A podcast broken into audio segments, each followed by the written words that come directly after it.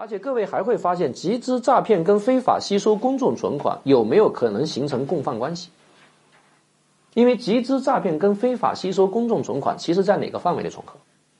其实，在非法吸收公众存款范围内重合。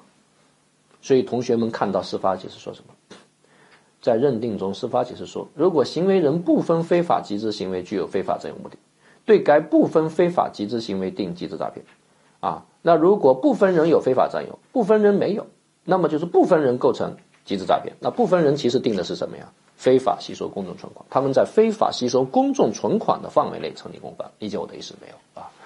所以我记得前年还是去年我就碰到一个案件，啊，一个朋友的案件，他妈妈的案件，啊，他妈妈呢，啊，这个是那其实大家这种案件很常见嘛，啊，就是属于这种 P to P 性质的，对吧？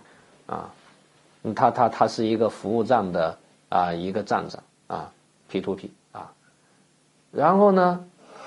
他下面好多客户，他天天帮人拉客户，他自己的爹妈、亲戚朋友全都成了他的客户。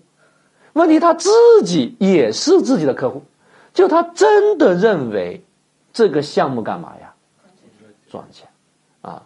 他跟我说：“你不知道总公司多么豪华，总公司在上海的那个那个最高的那个楼叫什么楼去了？金茂大厦对吧？啊！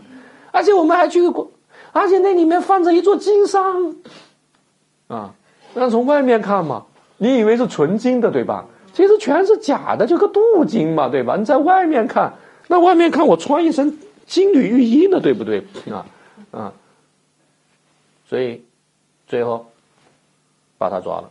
他说我也是受害人。我说你虽然是受害人，但是你也是犯罪人，因为你虽然不构成集资诈骗罪，总公司构成集资诈骗罪，因为他们在骗钱，对吧？但你可以构成什么罪？非法吸收公众存款罪，各位理解我的意思没有？